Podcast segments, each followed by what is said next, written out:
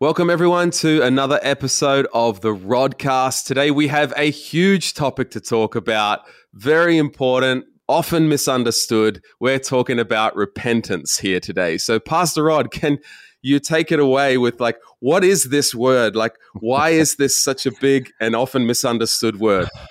Well, it's, it is a big word, both Old Testament, New Testament of the Bible talks about repent. Some people make fun of that word in comedies and whatever, but we, we can't get hmm. around it. It's right there in front of us in the Bible. So the question is not, is repentance or repent part of our message, but what does it actually mean, right? It's because when you mm-hmm. see what it means, it's going to affect how we think and how we live our lives. So I think this is a big, a big topic and not just what it is, but how it affects our lives, right? Yeah, I mean, it was it was like a command, right? Repent, or or it was an instruction to the disciples, like to go and you know help people repent and be baptized. Like it seems like it was almost like the first step of, uh, I don't know, reaching reaching people and uh, people coming yeah. turning to God. So it seems like a big deal, but it's but it also seems often very heavy. Uh, this this idea of repenting, and I've seen it put uh, you know, by different groups as something that is like a heavy thing. Re- repent, like turn or burn mm, type mm. stuff. What? Yeah. Do, do you have any thoughts on on this? Like, we want to unpack this, obviously. Yeah, the word repent literally in the Greek means change your mind. It comes from two Greek words, meta, which means change. We, we use the word meta in a lot of our English words, such as mm-hmm. um, uh, well, metamorphosis is the most well known one for us, which is actually in the Bible to transform, to change form. Well, meta means change. And the second part, metanoia, noia means mind, change your mind. This is really important because it's got nothing to do with the emotions, it's got everything to do with a decision to change your thinking. And out of the change of thinking comes a change of lifestyle, which is, I guess we'd all agree with that. That's the outcome of what repentance should be. Mm-hmm. But very much um, the New Testament starts. Let's let's open the book of Mark. I, I, let's. I love the book of Mark. It just opens up with John the Baptist, people coming, and it says his message was repent and mm. believe. Repent. So straight away, John the Baptist, New Testament, and then a few few verses later, Jesus actually says, um, "Come, come and and receive the good news and repent. So Jesus does actually talk about the word repent straight up as well, but with the word good news. And I think that's really important. We might circle back to that because mm. repentance needs to have some wheels or needs to have some good news around it. Otherwise, it does become that that heavy, blunt instrument. Mm. Repent. Um, yeah. I, I, really do believe it needs to be the presentation of a better life, of a better way of thinking, of good news, and then repent. So then I know repent or change from what, change my mind from what to what, which is really a big part of this word of the New Testament. It's not just standalone change, it's to what? What are we talking about?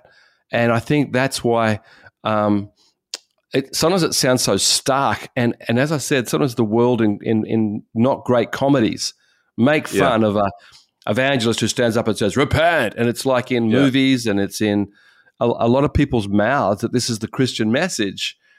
And it's really far away from what Jesus said of come and receive good news and repent. Right. And so, straight away, New Testament, yeah, it's right there. We have to define it and discover it and then live in it. And and was that the main thing John the Baptist was preaching? Yeah, like actually, was his message. Yeah, yeah. So John ba- John the Baptist was, you know, Jesus said he was the greatest of all people um, up to this time. And I, I, think what Jesus was saying was he's the, the best of the prophets. Now we could argue, was he talking about Moses or Ezekiel? I, I, I don't think it was necessarily a comparative. I think Jesus was saying, listen to this person up to now, really important person. But then Jesus said, but from now on, even the least in the kingdom of God will be like him, will be greater than him. Now that's a, a an abrasive or a, a confronting, maybe better word here, not abrasive. Jesus is not abrasive, but he's confronting, mm. right? It's like um, you got to know how great John the Baptist was, but in the New Testament, in the New Covenant, under the blood of Jesus Christ, because of the cross and resurrection, we're living in grace. Because of all of that, even the least in the kingdom of God can do greater things than John the Baptist. And that is a very, as you use the word confronting or whoa sort of statement, isn't it? So, yeah, John the Baptist was very, very important. I think well, he was Jesus' cousin, which is already amazing. Uh, three mm. months older than Jesus, because um, you know when he was in his uh, mother's, Jesus was in his mother's Mary's wombs. John the Baptist was in his mother's uh, Elizabeth womb, and and so they were cousins. They were cousins. It's crazy, hey, that Jesus and John the Baptist were cousins, first cousins, and so John the Baptist was part of a a desert community. Um, people can look that up online if they want to have a look at some of the names for those desert communities. But John the Baptist had his own community, and his community. Uh, we don't know much about it, but it was all about um, a simple way of life because John the Baptist wore these clothes and lived in the desert. And oh, so it wasn't just was, it, it wasn't just him like being an interesting guy. It was he was belonged to a community that was, you know, wore those clothes and it, yeah, you know what I mean, um, like the locusts and the yeah. Um, yeah, well, when, when Jesus meets him in John 1, um, he, John the Baptist says to his followers, That's the Lamb of God and and a bunch of them leave John the Baptist. They're his followers and become the followers of Jesus. Among them is John, who is writing the Gospel of John, um, and and uh, Peter and Andrew and and Philip. So there was some of, some of Jesus' original band were John the Baptist's disciples, probably in that community, but definitely with that same message um, of repent or change your mind because the kingdom of God is coming. So John the Baptist was this last, people call him the last of the Old Testament prophets. And I think that is actually correct because in the last book of the Old Testament, it Malachi, it says, and and this this this uh, Elijah is to come, and he'll turn the hearts of the fathers to the sons, and the sons to the fathers. So that was the end of the Old Testament. We, we, if we read Mark as, let's say, the first book written in the New Testament, maybe it opens up with John the Baptist, and then and then John the Baptist actually dies. Of course, he he is um, beheaded by one of the the Herods, and um, so John the Baptist is is like the last of the old group. Was he irrelevant? No, but he was the end of the old. He was the end of the old group, but he had disciples and he had a community, and they wild honey sounds great Locust mm. doesn't sound so great. I've eaten. No. I've had to eat locusts in um, when we lived in Thailand. Actually, uh, um, they, they, we went to a little village to preach the gospel, and they brought out this big wok, this big cooking pot, and and brought out a thousand locusts in this big pot and poured them in and hot water, and we were we had to eat them. what was it like? Disgusting. It was like eating cockroaches. I thought to myself because you're eating wings and you're pulling out oh, legs and wings and. So it wasn't like deep fried or like no tempura. It was deep fried. It was deep oh, okay. fried. okay. It was deep fried. Not not nice, and uh, they thought it was a great. Uh, so I had to eat something because they brought it out like, oh, sure. Pastor Rod, you're here, and and Viv, your wife. I'm sure you're going to love our locusts. so uh, I'm feeling a little bit full today. I'll just try a bit, you know. uh, anyway, the the community lived out in the wild, and um, but they had the Old Testament scriptures. Um, there was another community back then it, around the Dead Sea called uh, what's it called? I forget. With the Qumran caves, where the Dead Sea Scrolls were kept. Um, and that's probably a different community because they're a little bit different than John the Baptist, but they were probably related. There was probably many communities, people wanting reform, people wanting um, a return to the scriptures.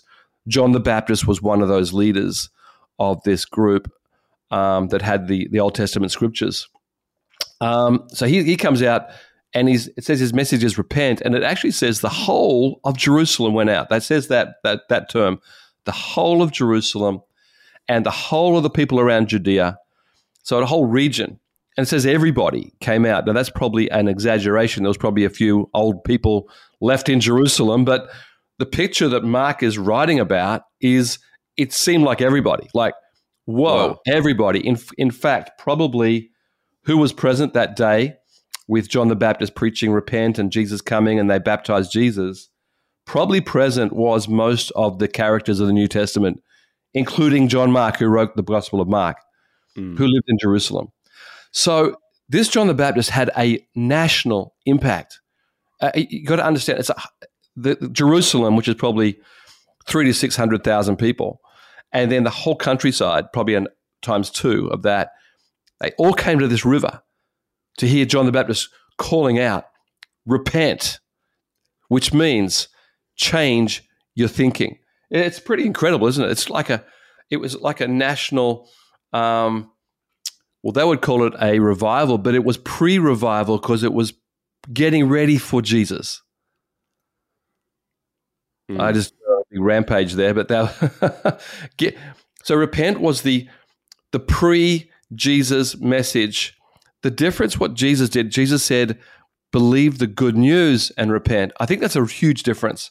So the New Testament, I'm not saying the Old Testament doesn't have about good news, but the New Testament message of Jesus was the good news of Jesus Christ or the gospel of Jesus Christ. That's for another topic. Those two words are the same. But the concept of Jesus coming is hey, repentance was a good thinking. It is good thinking. It's part of Jesus' message too. But good news brings the context for the repentance. I think that's major. Mm. I have so many questions about John the Baptist now. I'm well, like, don't want to derail this conversation. Well, if they're interesting but... for the people listening, we can go there. I mean, if not, we can I talk mean, later. He's baptizing people, right? Is there yeah. any? Is baptism happening before John? Was he the first guy? Every culture that? of the world I've ever been to, of every religion, has had a form of baptism. Uh, Christian, Buddhist, Hindu, Muslim, every form go to village communities as a form of a, a water purification is in almost every culture of the world today. It's amazing. And so, getting back to the Old Testament, I, I, I, think the Old Testament, both the Jews and the people around them, the in the what they called the the ancient world or the um, uh, near ancient near you know ancient world, um, baptism was a form of regeneration or purity or cleansing in every community. I, I think John the Baptist was not doing something unique. He was just doing the John the okay. Baptist repentance and the John the Baptist baptism in water, um, which was which was from God, which was from God, is a godly one. Mm-hmm. But the answer to your question, the concept of being in water is is actually not strange. Even here in Japan, people will be surprised to know there are forms of I'm not saying baptism because that brings a, a Christian thought, but it's a, mm. a washing in samurai days, in Japan history, in Chinese history. We were in Thailand for four years. There's a big water festival in Thailand. And many of these festivals talk about cleansing. Now, I'm not saying there is power for the cleansing. I'm just saying there's a desire for the cleansing in almost every culture of the world. Even before I became a believer, I was in um, New Age thinking, and a lot of the New Age thinking is this try and be cleansed, and I, I couldn't be cleansed mm. apart from Jesus, but the the the desire to be cleansed. Mm. So with John the Baptist calling, this is who I am, and this is what I'm calling you to. There was a national repentance. there was a national call to come and change your thinking. And when you read about John the Baptist in the full full gospel, the, the Gospels, he's in all four Gospels. Um, he's very strong on changing your thinking for a better life. There is context. So the soldiers say, "What do we do?" And he said, "Don't don't uh, coerce people." And uh, other people come and say, "What do we do?" Well, don't be corrupt in your business. And so there was a form of what does it mean? It, it meant, you know, be be a good citizen, um, look to God. God can help you change, be a good man or a woman. And so, in this call by the River Jordan, it actually says the whole of Jerusalem and all the people of Judea came, and there came one one man from Galilee. His name was Jesus, and he travels down this hundred kilometers to John the Baptist. So it affected Galilee and the northern part of Israel as well this was a national movement, John the Baptist. It was it was big, hey. I don't think I've ever really thought about that at that level that like all of Jesus' disciples may have been impacted by like John's ministry and um or yeah, just even that that like him introducing that kind of baptism of repentance. So it wasn't what you're saying is it wasn't like a completely new concept the the the water baptism concept, no. but but he's fact, making I, it relate yeah. to repentance. If I can just go back to a bit of Old Testament, the Old Testament mm-hmm. tent, which then became the temple, had some furniture. And, and one of them was a big, they called it the laver. That's not really a common word, but it's just a bowl with water. And it represented this washing before God. And, and so, even in the temple, even in the tabernacle, even in the wilderness, there was a form or an understanding of washing. Um, now, a lot of people can go through that and, and not actually repent, and that that's actually pretty important to our discussion. So, the actual act of going through washing, whether it be in Japan or Australia, or, doesn't actually mean there is a washing of the soul. It just means there's an opportunity to to cry out to God and God washes the soul, right? The, the water doesn't wash away our sin mm. and the water doesn't wash away my pain. It is a symbol of what God could do in my life. And I think John the Baptist had that culture of come and be washed and and God will change your mind, help you change your mind about life. Why would they have listened to this guy? Like this guy John, he's kind of a bit wild and like, was he a fa- he was he a Pharisee? Was he like highly trained, or we don't? Or was he just so. an impressive man? Yeah, he must have just been pretty amazing. He, he grew up in that area where he was baptizing. That was his area near Jerusalem, but down by the Jordan. His parents had probably died when he was young because the Bible says his parents, uh, his mum, uh, became pregnant with him when they were very old. And so now John the Baptist is now 33 like jesus was about sorry 30 like jesus was about mm. 30 at this time. It says jesus was 30 so john the baptist is six months older. So john the baptist's parents probably had passed away. Most people died by the age of 50 back then. You know 40 was already middle middle to older age. Mm-hmm. so let's say john the baptist's parents had passed away. He's in that area. He forms a community. He loves the word of god. He loves the old testament. But it doesn't mean he's a pharisee. Right. it doesn't mean he'd been through those schools the Pharisees had to be accepted like a certificate that you've been through those rabbinical schools or those uh, teaching scribe schools. There's no indication that John the Baptist had that formal education, but there were others. Um, there were others in these different communities who just rose up. So what was he like? He was a he was a commanding man. He was a extraordinary man, and um, he I, I just imagine him as you know um, Bear Grylls put together with, uh, you're not going to like this name, but like Jason Statham in terms of like face and toughness, and right. and then um, Bear Grylls in terms of survival skills and and and niceness and and love of God, and you know, think of trying to think of like, mm-hmm. and that's what Jesus said. He said later on when they asked about John the Baptist, Jesus said, "Well, what did you go out? Did what did you go out to hear? Did you go out to hear a, a little reed by the river being right. being swayed with the wind?" I like what the Message Bible there says. Eugene Peterson writes it. Did you go out to see a sheik in silk pajamas? did, did, did, you go out and find a, a, a weak man? No, no. This was right. a tough man. I think you could say he's a mountain man. He's a woodsman. He's a survivalist like Bear Grylls. He's a he's a but at the same time he loved God, just loved God, and so his community was real. And we know that the Andrew and and and John who wrote the book of John, there's John the Baptist and John who wrote the book of John.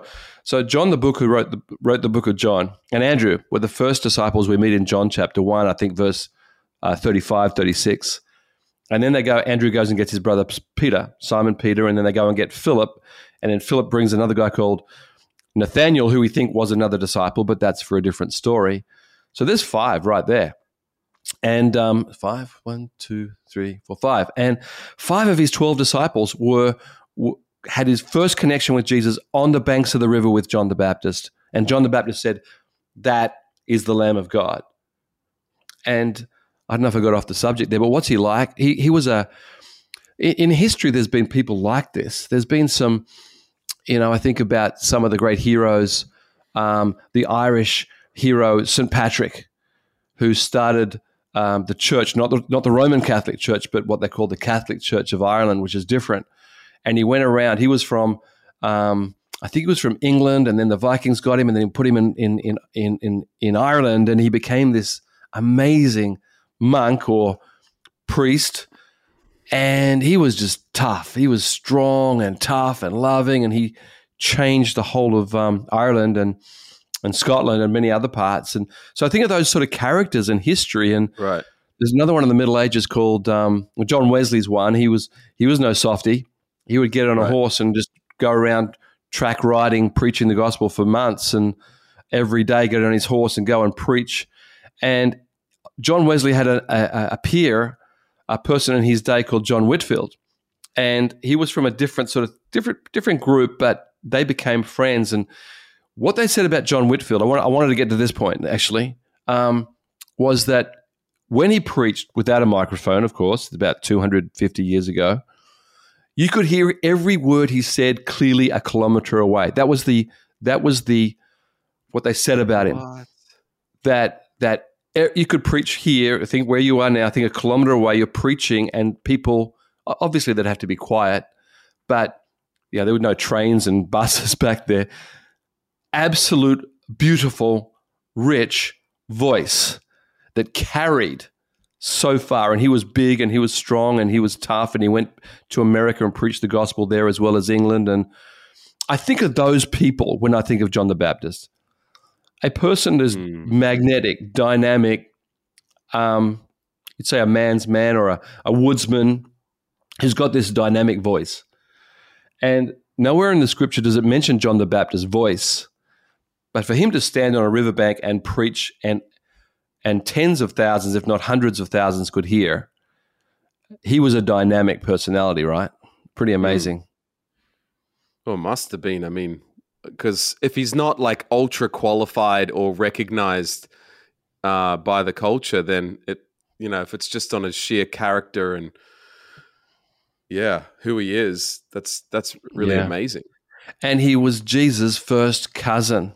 And I reckon Jesus heard about John the Baptist. He knew, he knew who John the Baptist was. Come on. He, every Passover, Jesus' family and John the Baptist family would have been in Jerusalem together for those 30 years. They would have been close family. Jesus and John knew each other quite closely. And so Jesus hears his cousin, John the Baptist, is having this, this incredible repentance movement. Change your mind, live well for God. Jesus goes down and uh, he says to John, Baptize me. And John, you know, you know the story. John says, I'm not baptizing you because I know who you are. You were before I am. Listen to John's word. John the Baptist said, You were before I am. And there's a revelation that wow. John knew that Jesus was the Word, that he was alive before he was born in, through Mary's womb and um, that's that's pretty big, isn't it? Your cousin says, "Yeah, you you you were you were before I am," and um, it just doesn't mean in reputation; it means in life. And um, so they have this stoush. They actually have a disagreement, and it actually says Jesus asked him over and over. Is the Greek tense? He continued to ask John the Baptist to baptize him, and John the Baptist continued to say, "You should baptize me. I'm not even like I'm, I'm a nobody." compared to you, Jesus. You should be baptizing. And that's when Jesus says to John the Baptist, do it for righteousness' sake, do it for the right thing to do. And you could think, well, why was Jesus washed? Did Jesus have sin to wash away? And the answer is no. We know that he was without sin, but Jesus wanted to know how important water baptism was. And and here's the setup, and here's John, his cousin. He's and I, I, I need to be baptized for righteous. It's the right thing to do. It's the right model. I want to surrender. And it says in Hebrews that Jesus um, was obedient with everything, and not just sinless, but obedient to the Father. And this was something mm. God wanted. Um, And that's when John the Baptist also said to his disciples, That's the one, that's the Lamb of God. Pretty big day. So to think that there was Jesus and John and a few disciples that day on the bank is not the right picture. The mm. right picture is a huge movie scene with thousands of extras. This is if you're acting it out today. You, you can't get around the tens, the throngs, and the and and the, the brown Jordan River, which was running strongly and clean, but it was brown and all these people and the teaching and the and Jesus walks out and says, "You have to baptize me." Big scene, right? Love to see it. Yeah, and like just thinking about um, John give like he's got obviously got this big platform because all of Israel's like coming out to listen to him, and then he's just giving that to Jesus like publicly, saying, "This is the guy." It's yeah, it's it's pretty amazing. It's great stuff, hey. Eh? You, you read into the scriptures just how much um, beautiful drama there is, and and again, uh, Jesus hears John's message. Um, John's message was very clearly repent, and Jesus would have heard him say it to the whole nation. It's, it's pretty amazing. Um, and uh, and so Jesus, it says he goes back to Galilee. Oh, he's tempted for forty days. Then he goes back to Galilee, and in in Mark chapter one verse fourteen, it just says, um, and after the de- delivering up of John John the Baptist, Jesus came to Galilee proclaiming the good news of the reign of God, and he said, "The time is right now. The God's kingdom is very near. Change your hearts and lives." There it is. Repent. Change your hearts and lives and believe the good news. So let's have a look at what Jesus' message was. Number one, proclaiming the good news of the kingdom of God. So Jesus first up, hey, I've got good news. Good news of God. God loves you, God's with you. Like the first thing Jesus preaches is not repentance. The first thing is in, hey, do I have your ear that God is good? That there's some mm-hmm. good news here. And then this, the, he says, the time is now, the kingdom is here, repent and believe the good news. So Jesus added to John's message dramatically the good news. So John was the repent guy, change your thinking. Jesus mm-hmm. was there's really really good news from God. I want to tell you all about it, love and power and and and and grace and joy and um, the times now, kingdom's here. Change your thinking and receive it. it. That's a shift, right? That's a New Testament shift. Mm-hmm. And I think it's important to our discussion on repentance is the word repent cannot stand by itself in the New Testament. The context is there's a better life. There's a huge offer from Jesus to give you so much that you would want to change your mind. Because most great repentance comes from a great revelation of a better, a better way, a better way of mm. thinking, a, a better sure. way of living. And we've, we've, we've all been through that. So I love this. Jesus' message was good news right now, right here. Repent and receive this good news. I've said it 10 times, right? I, am just hmm. excited. Yeah, like I mean, Jesus is drawing people in with with the good, and then here's how you do it: repent. Yeah. And so, w- getting back to that word that is so misunderstood, what like what? Oftentimes, it's thought of to be a very heavy thing. Yeah. What, what, what would you say to that? Change your mind should be inspirational rather than heavy. Um, now, there can be heaviness of soul when I realize what I've done and what I've wasted. It's that's called regret. So the, the word repent um, in the New Testament is the word metanoia. Metanoia, change your mind. That's exactly what it means. It's it's not deeper than that. There is another New Testament word which is the word regret. And that's not metanoia, it's metamelomai. It's a different word. And metamelomai means regret. I'm sad. I've done wrong. I'm so bad. Self pity. I regret. And I think people mix those two. But the word regret is used pretty negatively, really, with this, this example I'm going to share with you, which is Judas Iscariot, Matthew 27, verse 3. Uh, when Judas, who had betrayed him, saw that Jesus was condemned, he was seized with remorse. So here is this word metamelomai, the, the remorse word. And what's the fruit of that? And he uh, he returned the 30 pieces of coins to the chief priests and the elders and said, I have sinned. for I have betrayed innocent blood. And he goes out in verse 5. So Judas threw the money, went out, and hanged himself. Now, I'm not saying regret leads to hanging yourself, okay? I, that, that's way too over the top. But in this case, with this man, where there could have been a chance for repentance, changing his mind, coming to Jesus and say, Help me, he was filled with regret, gave that money back, and went out and hung himself. So the fruit of metamelomai is is not is not the same. Let's just let's just mm. separate those two words. So this is really important because some people think these two are connected. Metamelomai is an emotional word. It's used in the Old Testament. The word nacham is used um, a hundred times, and that is a similar word of feeling a need for a change. Um, it can be good or bad. Like, like, there's both examples, but it's an emotional sense. In fact, the word nacham is is is related to the concept of breathing deeply. In fact, some people use the word to sigh, to ah, it's it's that regret. Sometimes it's it's good, sometimes it's bad, but that is a, an emotional breathing. It affects our physical body. it, it is a it's a, it's an emotional response to something.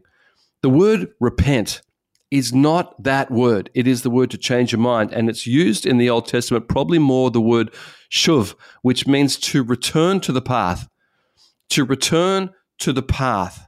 It's used a thousand times in the Old Testament to return to the journey, to return to the place where you left. I love that. I think it's a clear Old Testament picture. The children of Israel got off the path and God said, repent, which means get back on the path. You're off the path. Get back on the path. New Testament, it's change your thinking. You're off the path. You know, whether it be um, whatever that is, God's will for our lives. You're off the path. Get back on the path. Now, this word therefore becomes much more an act of the will or the actions.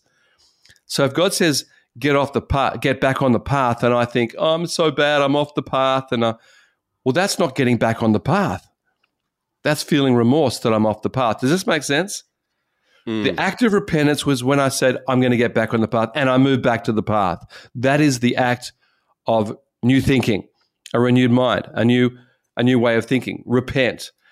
The New Testament, where, where they're calling out, repent, change your mind. And, and, and John the Baptist, the, the soldiers come, what do we do? And he said, well, don't coerce people anymore. And they go, okay.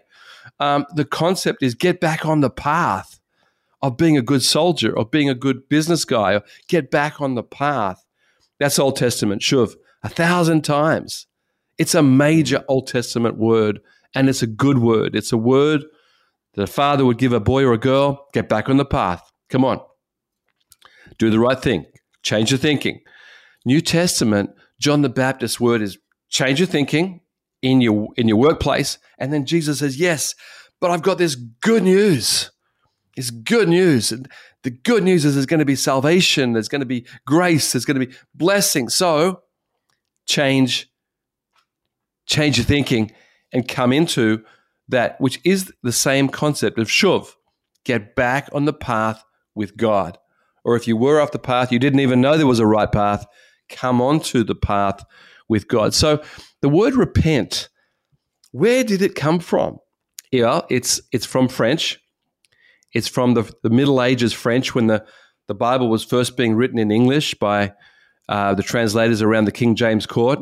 I think it was about it was about fifteen hundred, and um, I think that's right. Could be sixteen hundred. I'm getting my history wrong here. Anyway, when that first Sorry, it's all right. It's all right. It's fine. Um, 1500, 1600. I think it was 1600. I think it was 1500 with Luther in Germany was the first modern translation, which was to German. And then there was the English Bible. And this word, metanoia from the Greek, had to be translated, and they used a French word. Why would they do that? I think it was emotional. I think it was, let's just leave it at that. But it comes from the French word, which comes from the Latin, which is from the word re, to do again, pentir, which is from the word we get our word penitentiary today a, a, a jail or a closed space. Do it again. Re penitentiary your heart, re penitentiary your thoughts. So you can see the, the, the, the the emotional regret and and and pain and self pity and ah, what an idiot I've been. And the it comes from that French word, which comes from the Latin, which has no place in the New Testament at all. It does not exist in any form like that, except that word metamelomai. So the word repent, why wasn't it translated as change your mind? Answer, I don't know. I wasn't there, but it was a translation issue. And A.T. Robertson, Archibald T. Robertson, one of the greatest commentaries uh, in the world. I, everyone loves A.T. Robertson's word, word pictures of the New Testament. One of the great commentators of the Greek words said this that the word repent, the modern word repent, is the worst translation of any word from the Greek. That's oh. what he oh. says. It's the worst translation. And he's also quoting another guy called Broadus, who was the Baptists, one of their greatest preachers 150 years ago, who said, This is the worst translation of any word in the New Testament. It's like a bunch of scholars have agreed. Why didn't we just translate it as change your thinking? Because out of that revelation of that word comes action, doesn't it? It mm. comes, what do we do? What does it mean? How do we do this? which is what we are getting to in a little while. But where did the word come from? It came from a translation of the French word repentir, which means to feel this bad stuff again, which has got nothing to do with what John the Baptist or Jesus was was proclaiming. Mm. There's such different ideas. Like you're, you're speaking about penitentiary, or it's almost like punishment. You know, yeah. like punish yourself again, and feel bad yeah. again or and that yet the turn the turn to God or, or to get back on the path, I'm thinking like when I'm when I'm got Google Maps and I'm walking around and I'm a bit lost and it's like, okay, I gotta get on the path again. Like there's no emotion attached to that. It's just it's just a okay, I gotta go this way now. And uh yeah, I mean I, I get that I get that we're human beings and obviously turning back to God will often have emotion, but what you're saying is it's it's not about the emotion. It may be there or not. Yeah, but well, when I think that's a really important point. Yeah, I, have visited 50 countries of the world today and seen a, a picture of repentance in most of those countries, and I want to say it looks different. It does look different. It looks different according to the emotional state of the, the people and their situation. Uh, whether it's more of a a, a, um, a feely culture or more of a intellectual culture. I don't mean mm. one is better, but um, the the basis of that culture, how spiritually minded that culture is, whether it's more secular or more spiritual. Um, I've seen repentance, and I've seen fake repentance in all those cultures too. Um, I don't want to judge people, but the the fruit of repentance is you've changed your thinking, right? well, mm. hello.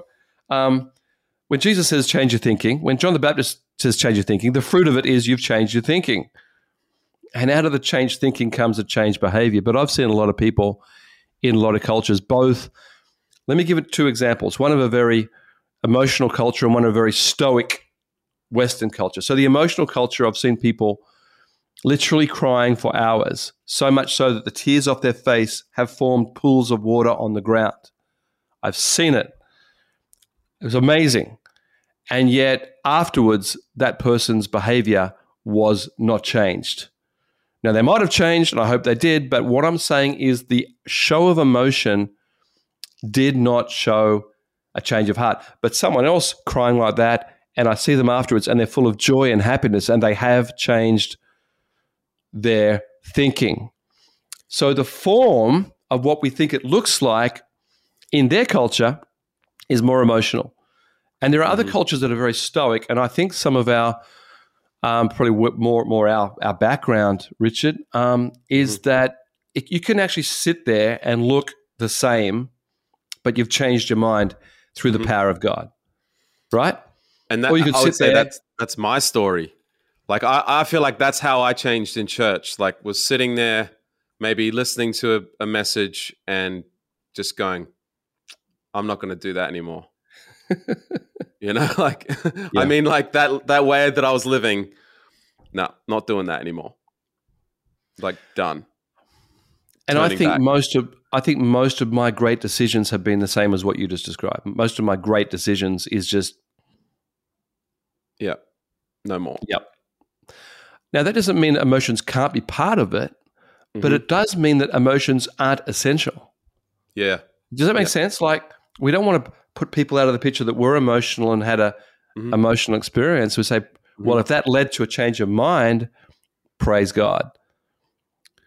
Um, but if it didn't, it wasn't repentance, no matter how dramatic the situation was. And the stoic person in church thinking what you think and walks away different, well, that was repentance. And the person sitting there thinking, hmm, good facts, interesting, but didn't change, there's no repentance. Yeah. So the, the, the fruit of repentance is a changed life. Mhm. But let me get back to saying it looks different. And so here's the problem is that when you see one type of emotional response or one type of way of doing it and you say, that's a repentance meeting, it looks like that. Mhm. I think that's the error because we don't need a style to change our mind. And what And we I may think- be seeing could be a culture or a personality type that Right. that the way that they're responding, Yeah. you know, whether it's super emotional Yeah. or not. I'll give you an example, and we don't usually like personal examples, but this is so far removed from me now. Um, 30, 30 years ago, let's say, um, I met a man from a country where they had had a move of God. The country was Finland. It was a real move of God. It was genuine and it changed the country, and I rejoice in all of that. But in that revival, people prayed in tongues really, really loud, really loud. The whole church, it was just and, and I speak in tongues. I speak in tongues every day. I, I'm, I'm I'm a charismatic. I love I love it. Um, I'm not saying you have to, but I why not? And um, so I'm not against that practice, but he would do it so loudly that people around him were shocked. And so I had to say to him, "I'm so glad it happened in your home country, and I don't want to stop you from praying in tongues in your home or anywhere else in the park, but here in church." You can't just go so loud because you're scaring people, especially our guests. And he wouldn't change.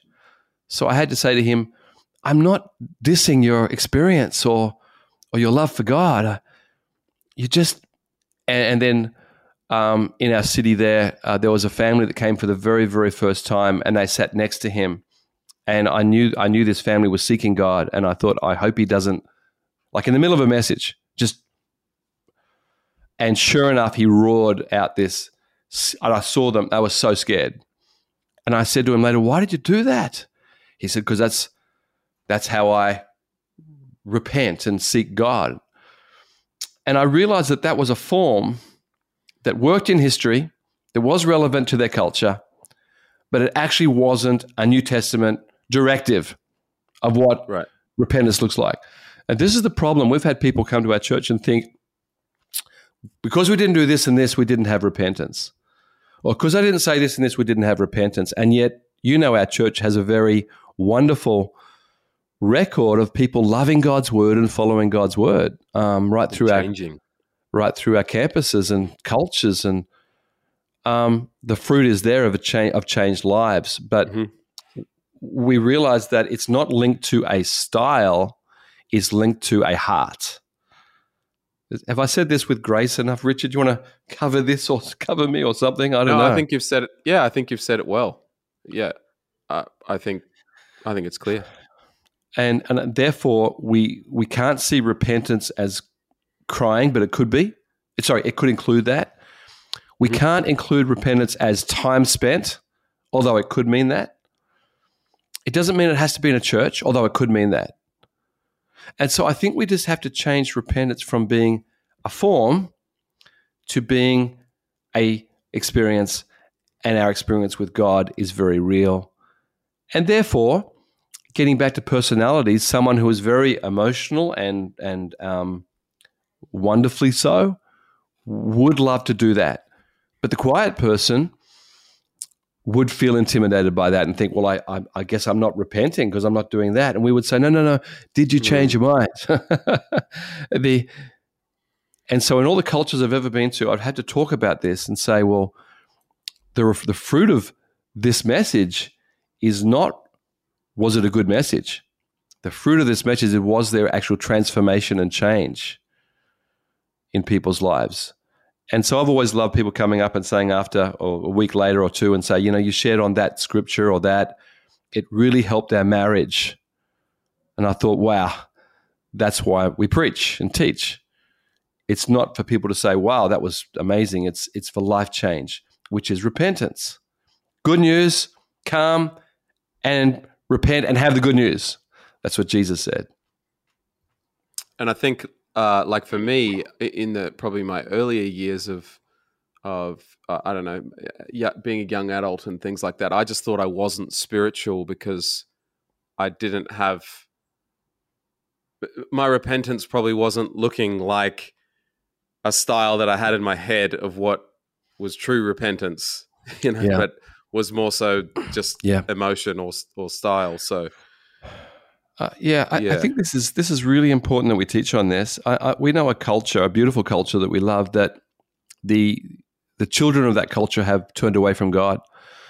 Their parents were Christians, and one of the issues is this issue that there was a form of repentance that was so hard to imitate for the millennials or Gen Z. It was just so hard to imitate. It was so hard to be.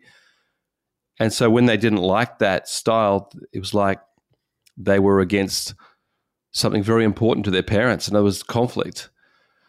Because as I was talking about my from 30 years ago, that guy that was praying loudly, I think in his culture and his time, it was relevant, but we weren't living in that time now. And I think we've got to be very careful. We don't put on people that repentance looks like this, when actually, for that person, it might look something different. Hey. Mm.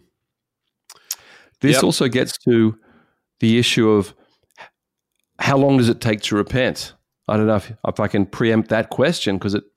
Um, uh, do we have more time on this, or do you want to take it on to the next? Yeah, why don't we do one? part two? Yeah, yeah, let's uh, let's let's wrap this up, guys, and we'll see you in the next episode. Okay, hope you're there. See ya. Bye. Thank you so much for joining us today. And if you enjoyed today's episode with Pastor Rod, why don't you subscribe on whatever platform you are listening to this? And we'll see you next time.